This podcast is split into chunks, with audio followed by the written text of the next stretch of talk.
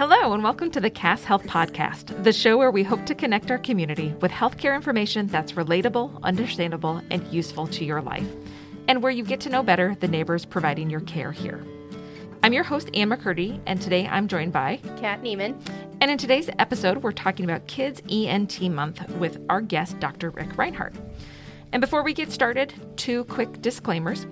First, the comments in this podcast do not necessarily reflect the views of Cass Health. Second, the information in this podcast is not intended to be construed as personal medical advice. Always consult your primary care provider with your questions and concerns regarding your health. So, to get started, welcome, Dr. Rinehart. Thank you for having me. We really appreciate you making time today to come chat with us about Kids ENT Month. And uh, to start off, we just like to start easy with some get to know you questions. So these are just some rapid fire questions. So we get to know the man, Right. Dr. Rinehart. I'll do my best. All right. So where are you from? I am from, presently I'm from Clive, but uh, I was born in Ames, Iowa, and I'm uh, born and raised Iowa kid. So all my education here. And now I'm in Atlantic. Oh, I'm not living here, but spending my time here. Excellent. And we're happy to have you. And favorite sports team?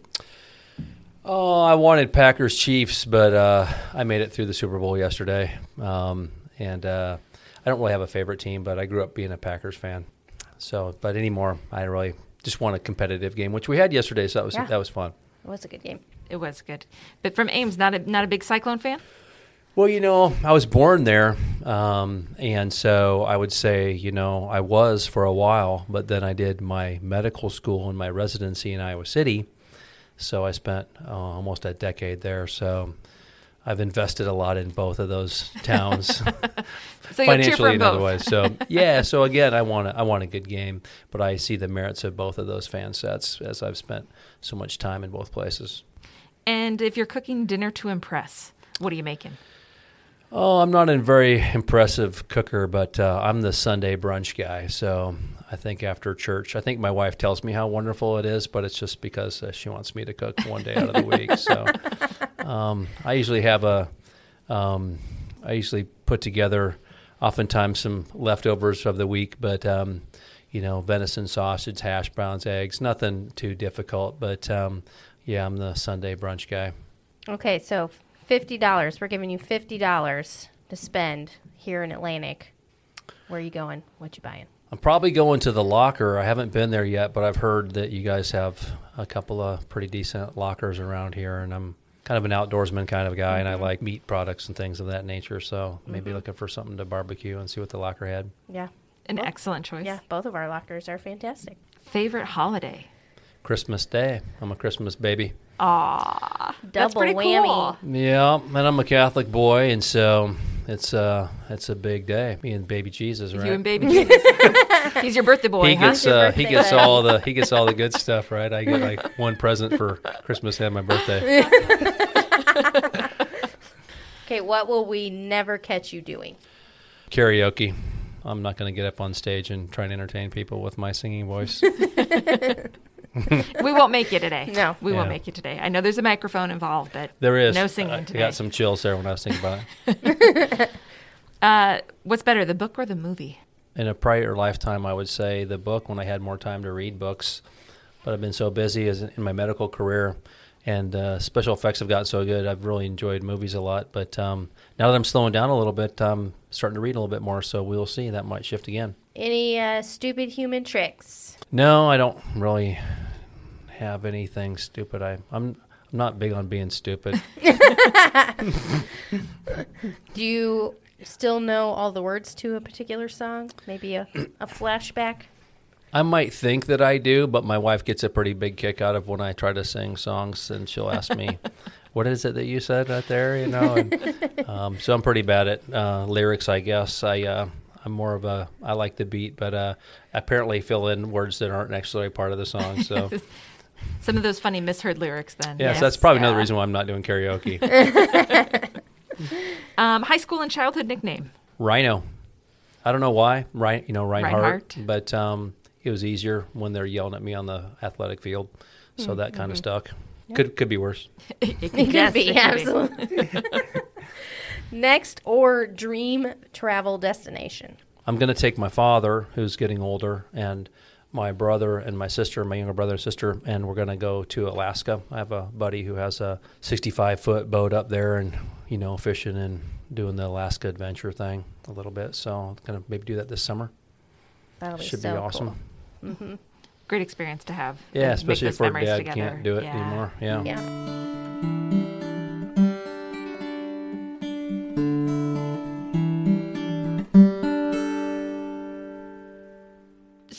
Know a little bit about your career and your background. And I always like to start with why medicine? hmm I don't know. That's a great question. Um, uh, my dad always wanted to be a doctor. He had me when he was 19 and went into construction. And I think he always pushed me for an interest in in sciences, and I had an aptitude for it. When I was finishing up Iowa State, I really didn't know what I wanted to do. Um, when I was evaluating those things, I, I knew that being a doctor was something that I had the work ethic to do. And I'm not a big gambling type of guy. I probably would have done great in business, but that seems so much more uncertain. It was sort of something that I knew was a great field, a noble field, uh, you know, would be a, you know, good for my family and, um, and that I could suck it up and get through the training required. And so I kind of chose that path more intellectually speaking, I think at the time. Then even more in depth. So why ENT slash head and neck surgery? I did a lot of teaching in medical school and in, through residency, and I had a I have an academic appointment in Iowa City that I did a lot of teaching. And one of the things that I came to find is that early in your medical career in, in medical school, people sort of figure out one of two things: they're going to go into the primary medical field or into a surgical field. That seems to be the first sort of you know fork in the road. And I knew fairly early on I wanted to do something surgical. Along those lines, then it sort of becomes okay. You're going to do general surgical or one of the subspecialties, you know. And I, I thought again, you know, I wanted to have a family, and I didn't want to live in the hospital and be on call all the time and be rounding and lots of sick people who may or may not get better. And so I kind of that was my vision of what general surgery was, right, wrong, or otherwise. And so I decided I'm going to be a surgical subspecialist. And then I just thought that ENT had a complex anatomy, um, you know, real, real intricate, um, difficult anatomy that would, you know, keep me entertained and and intellectually focused, and could see little kids to old people to cancer to plastic surgery to, I mean, just really diverse field that I just wouldn't get bored in. Plus, you know, people usually get better. Not a lot of them in the hospital all the time. And so, again, for me, kind of a intellectual choice of what I thought would be the best long term decision for my particular skill set. So really thinking about that work-life balance and finding Mm-hmm. something that you knew was going to work for you and for having a family and Yeah, um, exactly. long-term and keep you interested intellectually too. So Yeah. and becoming an ENT, can you talk to us a little bit about um, some of the education and training you've had and your work Yep. experience too? you know, learned a lot of hard work from my dad. Um, I did a lot of construction. That's how I paid for college. I paid. I, I didn't really have a lot of opportunity to go anywhere other than Iowa, Iowa City for medical school because I just couldn't afford anything else. Medical school is four years after residency or after my uh, medical school years, and that's when I decided I wanted to do ENT. Then you do a year of internship, which I did in Des Moines at Iowa Methodist, uh, which is like a general surgical year, and then and then you have to do four years of uh, residency in your head and neck surgery training stuff. And I did that. I did that in Iowa City. I was married at that time. My wife and I thought, oh gosh, we're we've outgrown Iowa. you know, I met her. She was living in Chicagoland area, and I thought that'd be fun. You know, we should. You know, so we interviewed um, 17 residency programs across the nation, and it was the first time I ever looked outside of Iowa for my training or education. But I, I did really well in medical school, and so it opened the doors for me to do other things possibly. And so, gosh, I, I, I went like Harvard and UCLA and, mm-hmm. and all the fancy Vanderbilt and Michigan, and I just looked everywhere. And I ended, I ended up in Iowa City, you know, and, um, and so I it's thought, 17 interviews and you and you still were like, oh, I know. I, I I didn't know how good I had it there. You know, at the time that was the number one ENT program in the nation, and I also knew it, it was also possibly one of the most difficult. They had some pretty tough instructors there, and so.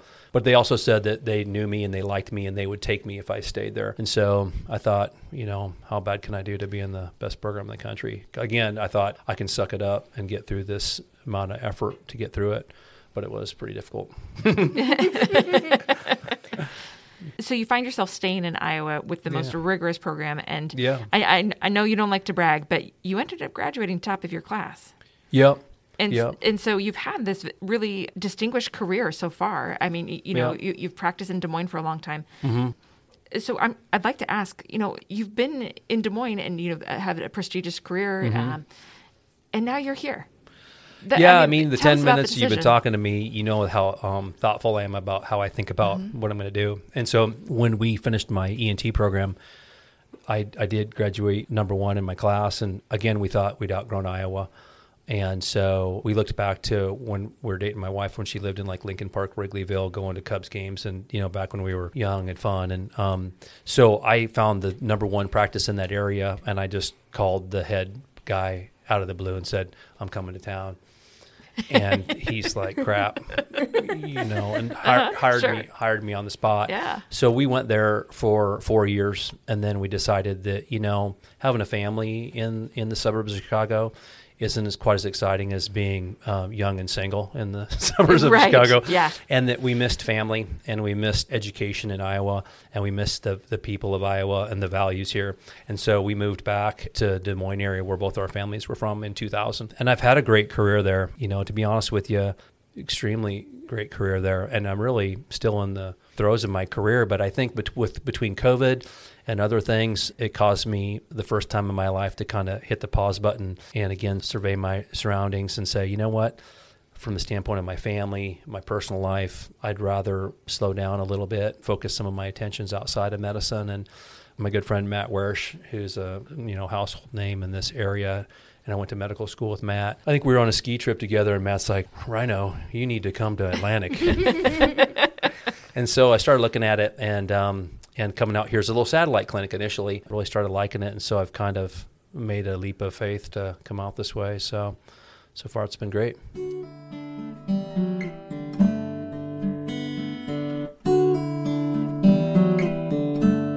It's Kids ENT Month, so we'd like to talk to you in particular about some kids issues. So we'll just start with what are the common reasons that you see kiddos?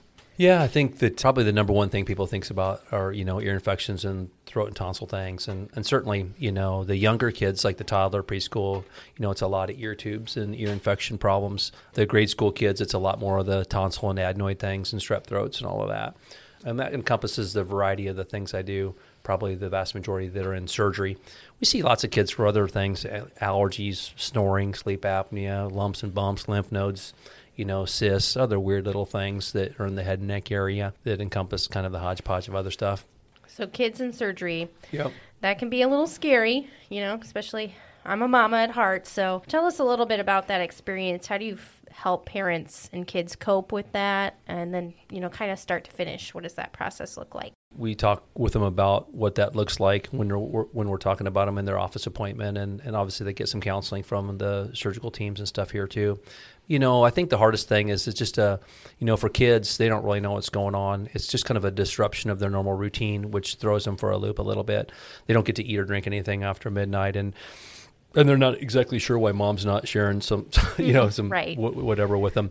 But you know, I think the fears are usually like the whole fear of the unknown and anesthesia and all that. And I try to alleviate those concerns on telling moms that look, you know, it's far riskier for you to drive to and from the hospital than it is for anything that we're doing there that day. It doesn't make sense in your heart, but you know, maybe your brain can reconcile that. And the reality is, these young kids are some of the healthiest people that are coming through the hospital, and they they do remarkably well.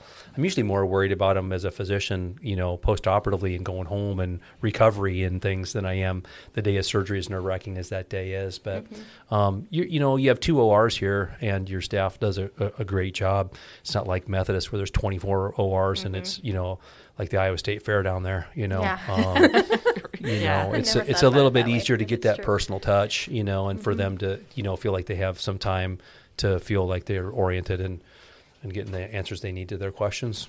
I should ask too. Do you have um, an age limit for how young you'll do surgery? Is there is there an, like an age range that we don't do here?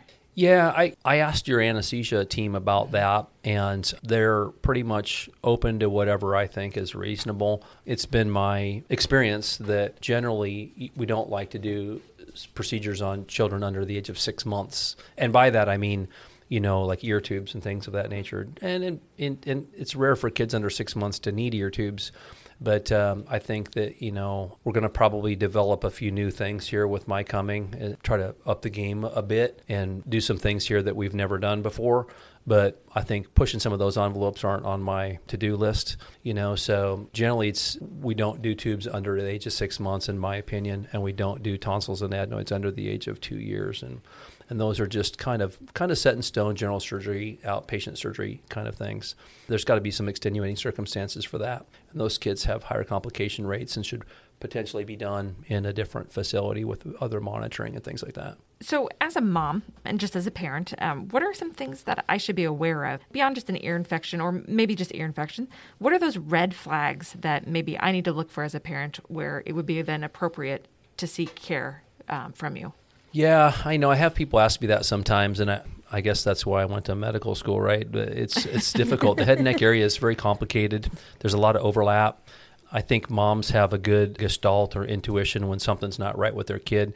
But, you know, common things happen commonly. You have an ear infection or sinus infection or whatever. But, you know, if your kid's temp's going out of control or they're not acting right or whatever, I mean, you can get complications from these infections that can spread to other areas or things. And whether it's your eye or your brain or your this or that. And so I think moms are pretty intuitive that, hey, this isn't just a regular ear infection or, or whatever. But I can't say that there's a top three things that I would say, hey, look out for this.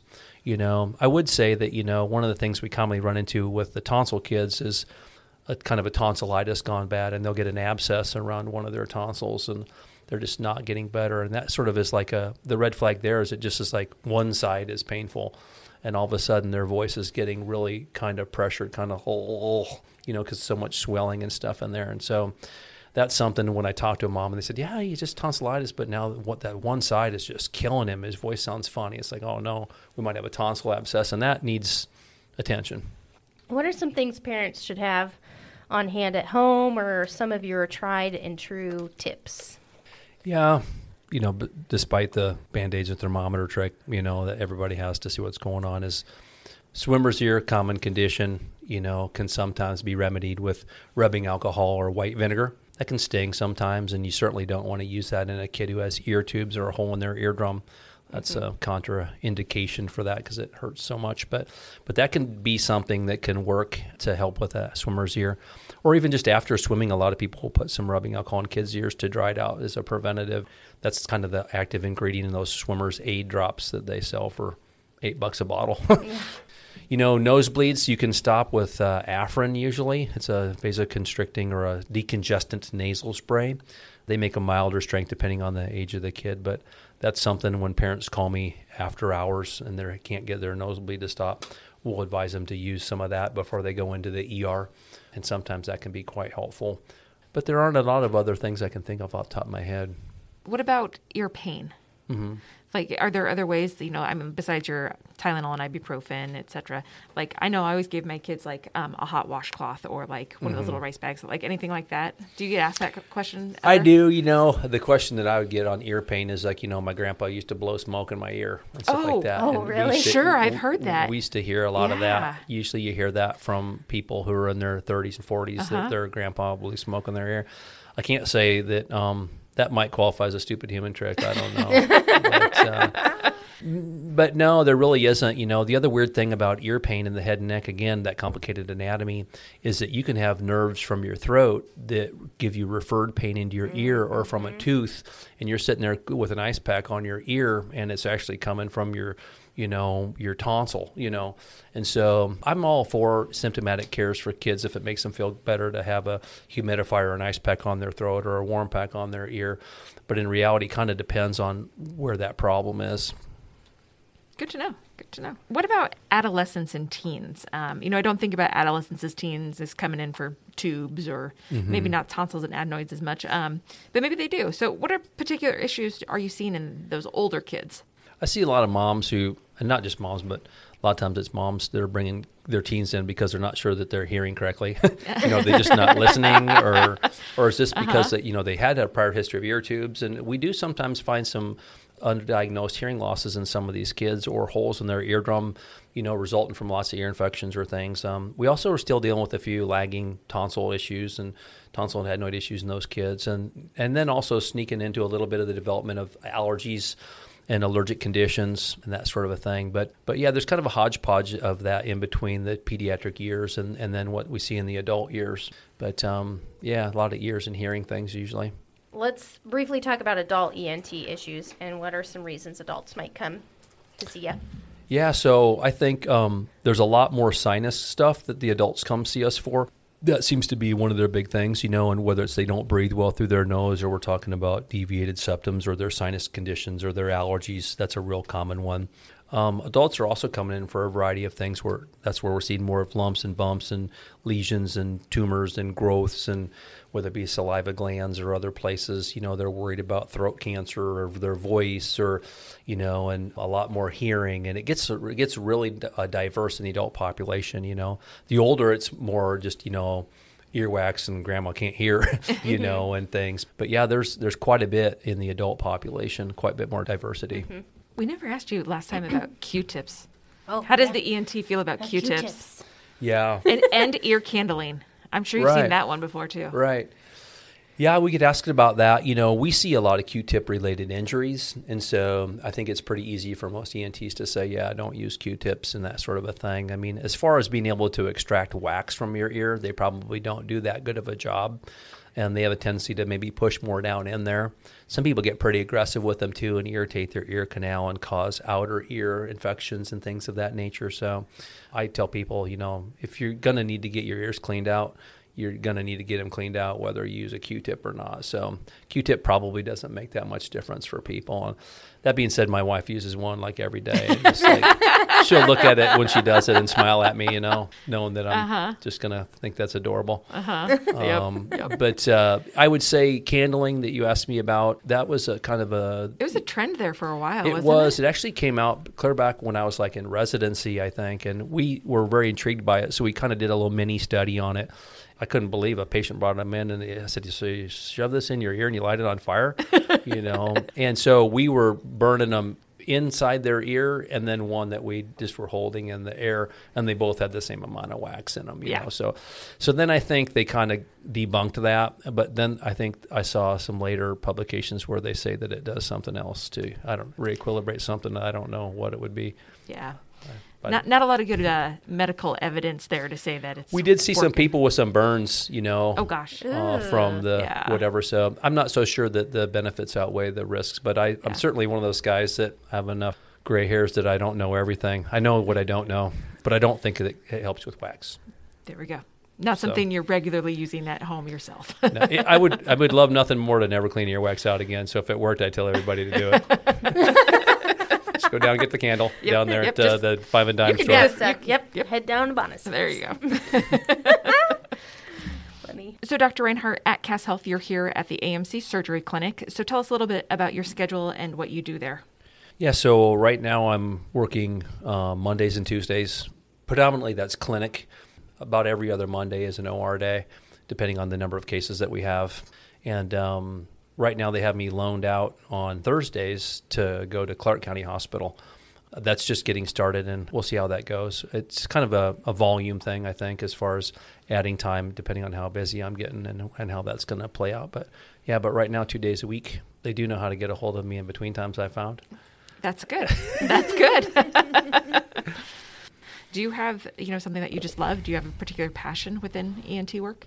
you know, having a career of 20 years or whatever, that's changed dramatically for me over time. When I trained in Iowa City, head neck, they, were a big head neck cancer surgery program. So some of the big, huge head neck cancer cases and the big reconstructive cases, and to take someone and to try and cure them of cancer and do these gigantic cases with really intricate anatomy, that really, that was really fulfilling to me for a long time. Um, the there's a point in time in every head and neck surgeon's life where that quits becoming so interesting. Uh, Sure. And then then I got more interested in really detailed ear surgeries and uh, the anatomy of the the temporal bone and the mastoid bone and we do some complicated drilling procedures and ear reconstruction and eardrum replacement type thing. It's just really neat anatomy. I really enjoyed that for a long time. We're going to start being able to do a little bit more of those things here over time.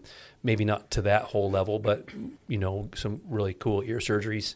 Now I'd say probably I really enjoy just a little more of the bread and buttery stuff. You know, I've had the ability to do this long enough that I can see I just saw two people the other day, and you know, ear tubes are about the easiest thing that I do. But a mom came in and she was practically in tears. She said their kid started walking the afternoon that I put her tubes in on their kid, you know. And another mom said her kid started talking for the first time the, the day that we put the tubes in, you know. And although I didn't do much, it just that's a big deal you know, it's a big deal to a parent. I mean, that's something you write down in the book, you know. Oh, right. you remember that moment forever. Yeah. Yeah, exactly. And the fact that it happened, you know, that day made him realize that this was a significant health thing, even though it wasn't that big of a thing, really, you know. So I enjoy being part of that in people's lives. But fun surgery now for me, probably be sinus surgery. I think that's pretty cool stuff. Neat anatomy, cool new tools. We can do it more minimalistically you know, people are always shocked when I tell them that I'm not, you know, breaking their nose and shoving splints up in there and thinking something that, you know, Grandpa Joe told them from the 50s, you know. right. you, yeah. you know, that, that that's come a long ways and, and that, you know, it makes a difference. So, yeah, I'm just happy to be here. I appreciate the opportunity. I've worked in a lot of hospitals. I, I like your hospital. I think I told you before that I think you guys have a great culture here. I think that one of the things that makes me be good is being surrounded by staff that are really helpful and want to be here and want to make a difference. I'm only as good as the least common denominator. I used to think I was Superman back in the day when I was young and and full of whatever and vinegar and you know and that I was in control of everything. I realized over time how much of a difference my staff makes and all those ancillary people along the way for the actual product. And I, I think you guys have the ability to I really believe you have the ability to do great things here because your facility is great and the culture is really good. And so I'm happy to, to mesh into that. So I appreciate the opportunity to be here. Well, thank you so much for your time today, and uh, we're glad you're here. Yeah, thanks for having me. Thanks for spending time with us on this episode of the Cass Health Podcast. For more information about Dr. Rinehart, visit us online at casshealth.org. Thanks for listening.